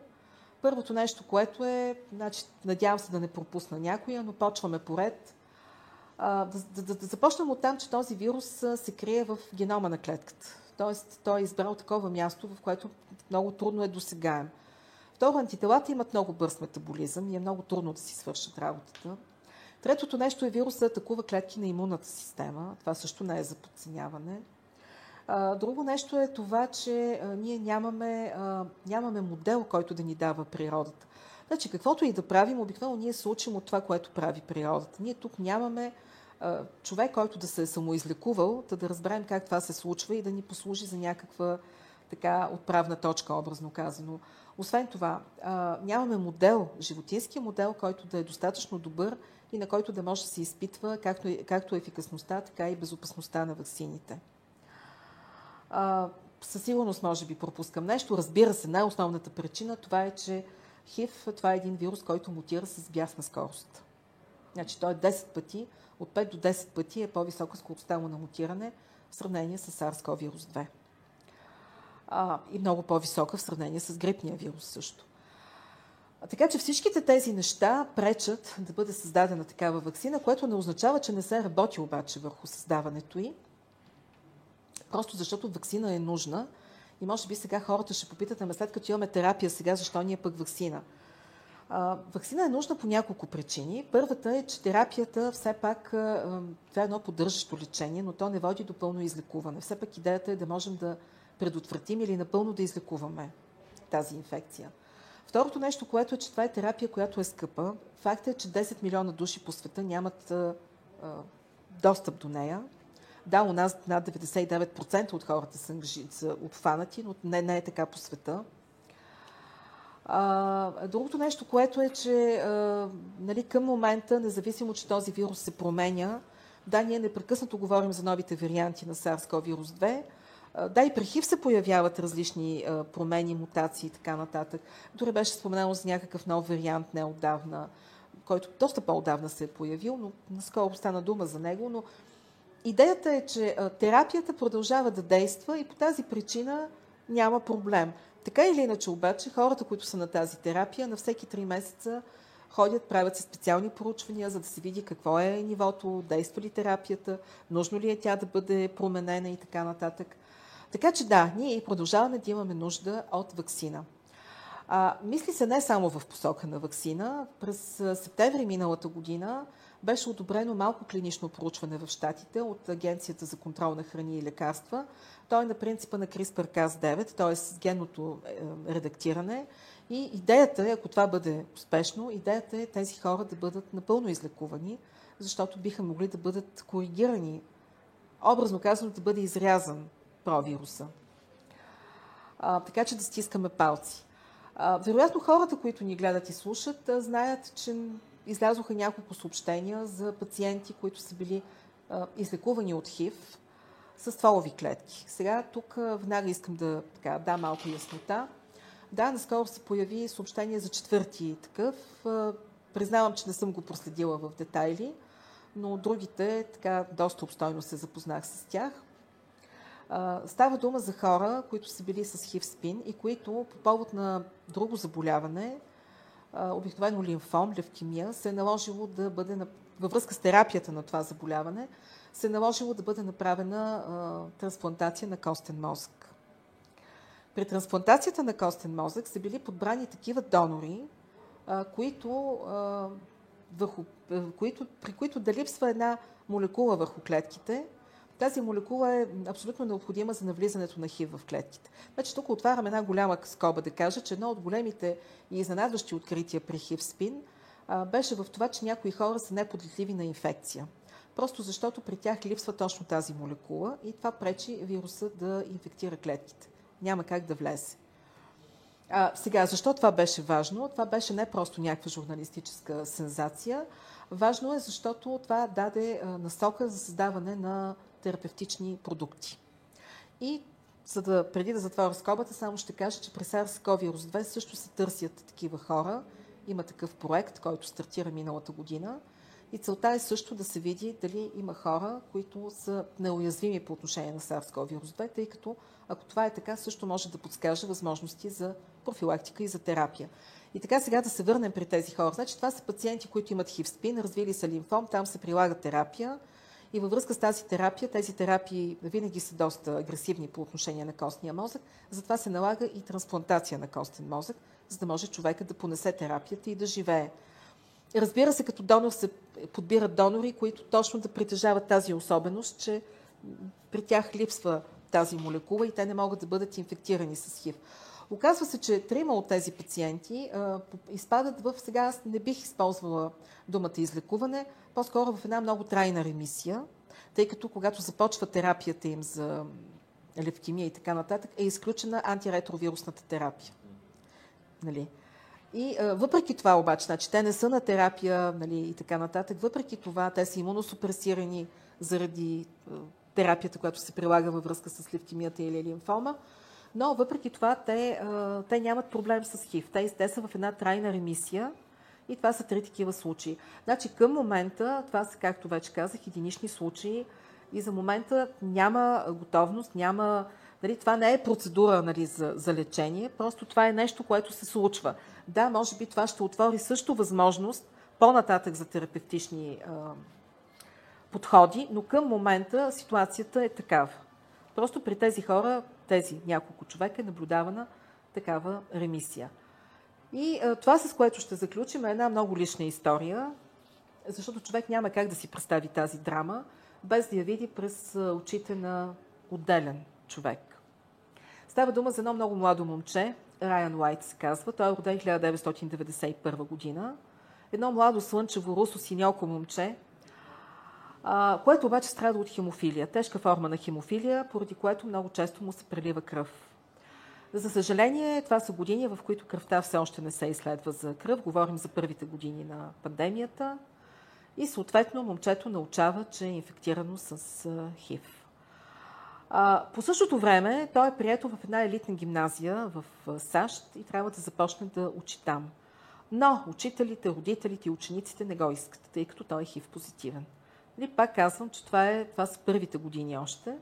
Това момче започва една невероятна битка за правото си да учи, за правото си да има живот и да има бъдеще, за това да бъде като останалите. Значи в Америка това дете няма предаване, няма блог, няма програма, по телевизия, която да не го е поканила. А, няма вестник, който да не му е посветил материал, няма списание, което да не му е посветило корица. А, то много самоотвержено а, се бори за правата, не само своите, за правата на всички хора, които са хив-позитивни, за това, че те могат да живеят нормално, защото хив не се предава при такива социални контакти. В негова подкрепа се включват големи личности, сред тях много известни артисти, певци. Майкъл Джексън, който така всички сме го виждали с ръкавиците, чели сме там невероятни писания за това колко много се страхува от микроби и така нататък. Майкъл Джексън е един от хората, които ги подкрепят, един от хората, който е с него в студия, без ръкавици, без маски, държи го за ръка и така нататък. Аз бях много трогната от този жест, между другото. За съжаление, това са годините, когато все още няма терапия, така че момчето умира 90-та година, месеци преди да навърши 19-та си година. А, има много потрясаващи снимки в интернет, който така има нерви, може да влезе и да ги види.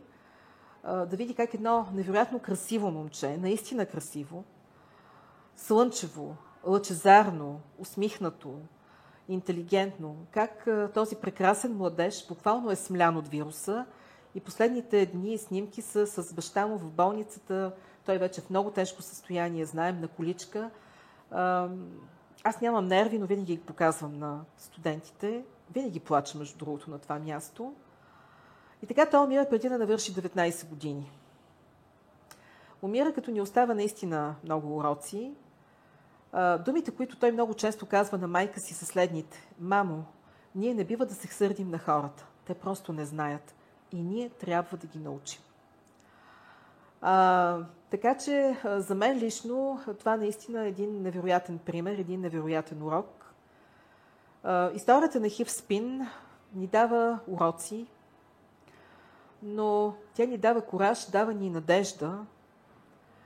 Надявам се да ни дава и мъдрост, въпреки че, ако трябва да напомним думите на Изък Зимов, който освен, че е брилянтен писател, той е биохимик, той е колега, той казва, за съжаление, науката натрупва знание много по-бързо, отколкото обществото натрупва мъдрост. Видяхме как 40 години по-късно историята с SARS-CoV-2 доста напомни ситуацията, която беше с ХИВ, с недоверието. За мен лично, като човек, който все пак се занимава с вирусология от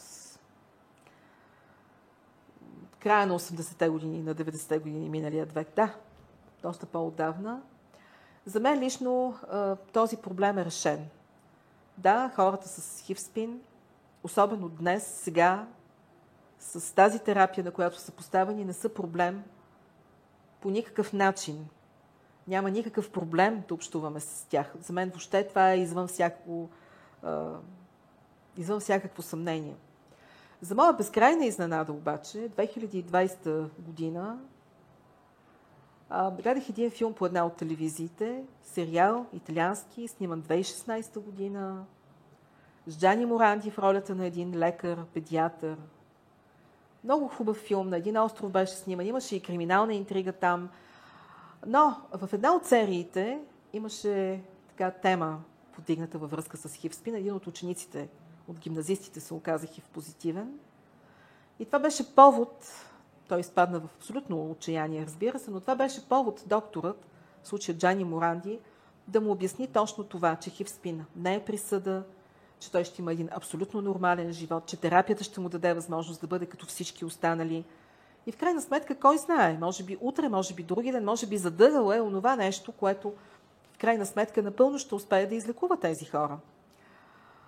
Неговите съученици обаче не го искаха. 2016 година, разбирате ли, в една европейска страна, аз бях потресена. Аз не можах да спя няколко нощи. Аз се обадих на един познат и му казах, ти знаеш ли аз какво гледах и така нататък. И той каза, Беради, аз това като човек, който е много навътре в тия неща, за съжаление, го виждам всеки ден. И аз се засрамих, наистина. Наистина се засрамих. Така че, както казва малкия Райан Уайт, мамо, ние не бива да се сърдим на хората. Те просто не знаят и ние трябва да ги научим. А, така че аз гледам на нашите тук изяви и като начин да научим на нещо хората и дано да сме полезни. Ами да, това е точно идеята. Абсолютно това е идеята. И въобще и на БГ науката да дадем някакво знание на хората. И аз много ти благодаря за, и за търпението, и за а, въобще всичко това, което а, ти даваш всички тези епизоди, защото това е смисъла. Ние да разберем, че а, медицината не е нещо, което страка с пръсти и нещо се е случило, а това е голям процес. Животи са дали учени, много, лекари, много, много. А, пациенти и въобще а, това не трябва да бъде пренебрегвано по никакъв начин, трябва по-скоро да бъде уважено и да бъде уважено чрез а, това ние само да си направим труда да прочетем, да чуем, да помислим, че всичко това не е някаква измислица. А, науката е много сериозно, много сложно нещо, но благодарение на хора като теб ние гледаме да предоставим по лесен начин. А, вече има книги, има толкова много неща се превеждат на български. А, ние учим езици, можем да, благодарение на интернет, да прочетем и да прочетем дори а, научни публикации и не е нужно да знаем толкова подробно, не, стига да знаем езика дали е български, дали е английски, дали е руски, дали е френски. Просто да разберем, че аха, добре, значи някой работи върху някакъв проблем и малко по малко се решава пазела. Това е целта на, на науката. Абсолютно. Точно така. Аз вярвам, че науката ще ни направи по-добри, но за съжаление пътят явно не е никак лесен. Да, защото науката е едното разклонение, другото е а, обществото да бъде информирано. А, и, и да, да натрупа мъдрост. И да натрупа мъдрост, защото... За да приеме знанието на науката. Не може само една част от хората да градят знание, а другата част да няма достъп до това знание. Това тогава няма смисъл от нищо. Ами аз много бях впечатлена, както вече казах, от това, че а, Сезар Милштайн, който дава на света моноклоналните антитела, мисля, че той дори не ги патентова тогава самата техника. А, да припомня думите му, че науката ще изпълни ролята си тогава и само тогава, когато от благата ще могат да се възползват дори и най-бедните. Да. Но той каквото и да прави, значи той вече е Нобелов лауреат, той е направил невероятни неща. Той си спомня за единственото нещо, което е искал баща му от него, което му е завещал, и той е да бъде добър човек. Ама същото е и с Стенли Коен, който казва, моят баща искаше а, аз да служа на обществото. И, и, и той до последно се пита дали, дали наистина е успял нали, да изпълни този свой дълг към обществото. Аз бях изключително впечатлена аз продължавам да вярвам, че а, учените, това са хората, които са призвани да внасят светлина. А в тъмното време най-много имаме нужда от хора, които да, светят. Точно така. А, точно и, така. Може би точно за това някак си ние сме и, и аз самата се хващам, че съм много критична към тях. И ми е много приятно, когато виждам, че те са не просто а, перфектните химици, физици, а, лекари, биолози и така нататък, когато виждам, че те и като хора са изключителни човеци. А, това, което ми направи, да речем, впечатление в а, тези а, 10, нали, за които говорихме днес, а, беше невероятното чувство за благодарност. Хора, които се връщат назад и благодарят, благодарят на онзи учител по математика, който ти е дал кораж да отидеш, да се явиш, да. за да спечелиш стипендия и да продължиш напред на този селски лекар, някъде там, нали, който обикаля между енориите, в студ, в пек, в кал, в дъжд, който е събудил интереса в едно малко момче. Така е, така е. Онези професори, които са видели в своите студенти, колкото и тези студенти, очевидно да не са били най-перфектните и най-отличните, така на пръв поглед, но те са видяли в тях зранцето на, на любознателността, на, онзи пламък нали, на, на различност, да. на, на това да виждаш на обичайното и са им дали шанс нали, да продължат напред. Те казват благодаря. И се запитах колко от нас всъщност а, са благодарили на хората, които са им дали шанс в живота. Да. А, много бях впечатлена. А, особено когато чета, нали, те казват, ами аз срещнах жената на живота си. Това беше най-голямото събитие. Аз станах станах доктор, нали? И аз се ожених. Това беше най-хубавото нещо, което можеше да се случи. Аз срещнах жената на живота си. Единият от тях казва, аз никога не съм бил по-щастлив, отколкото в годините в колежа. Това е Бишоп, точно.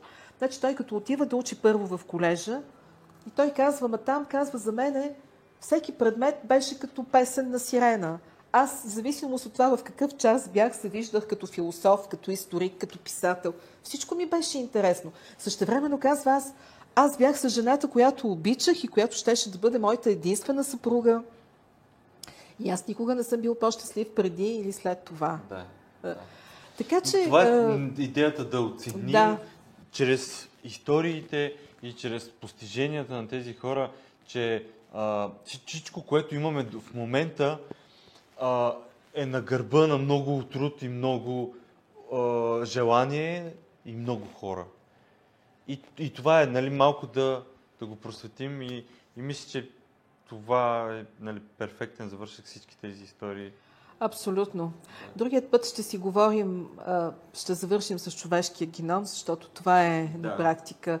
Ние така започнахме и ще завършим с големият проект Човешки геном, защото доста хора, може би, от тези ни гледат, си спомнят онзи много вълнуващ момент на телемост между Великобритания, Тони Блеер и Клинтън в САЩ, когато те оповестиха резултатите от проекта Човешки да. геном.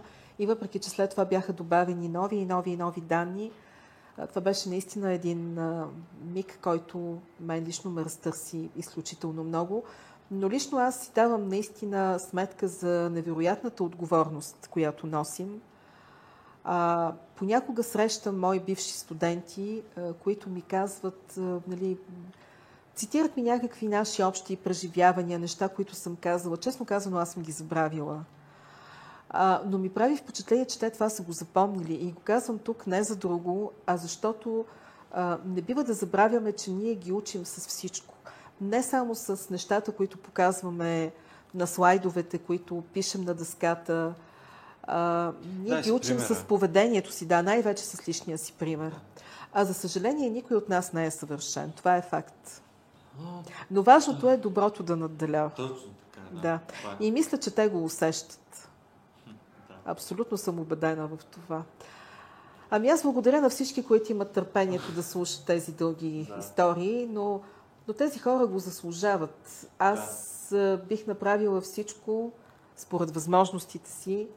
А, решила съм и да пиша в някакви по-кратки формати и така нататък. Но да, те наистина го заслужават. Заслужава се да се разбере как сме стигнали до тук и, и кой е виновен за това защото има а, уникални личности и те не случайно печелят награди, те са а, отличават от другите хора.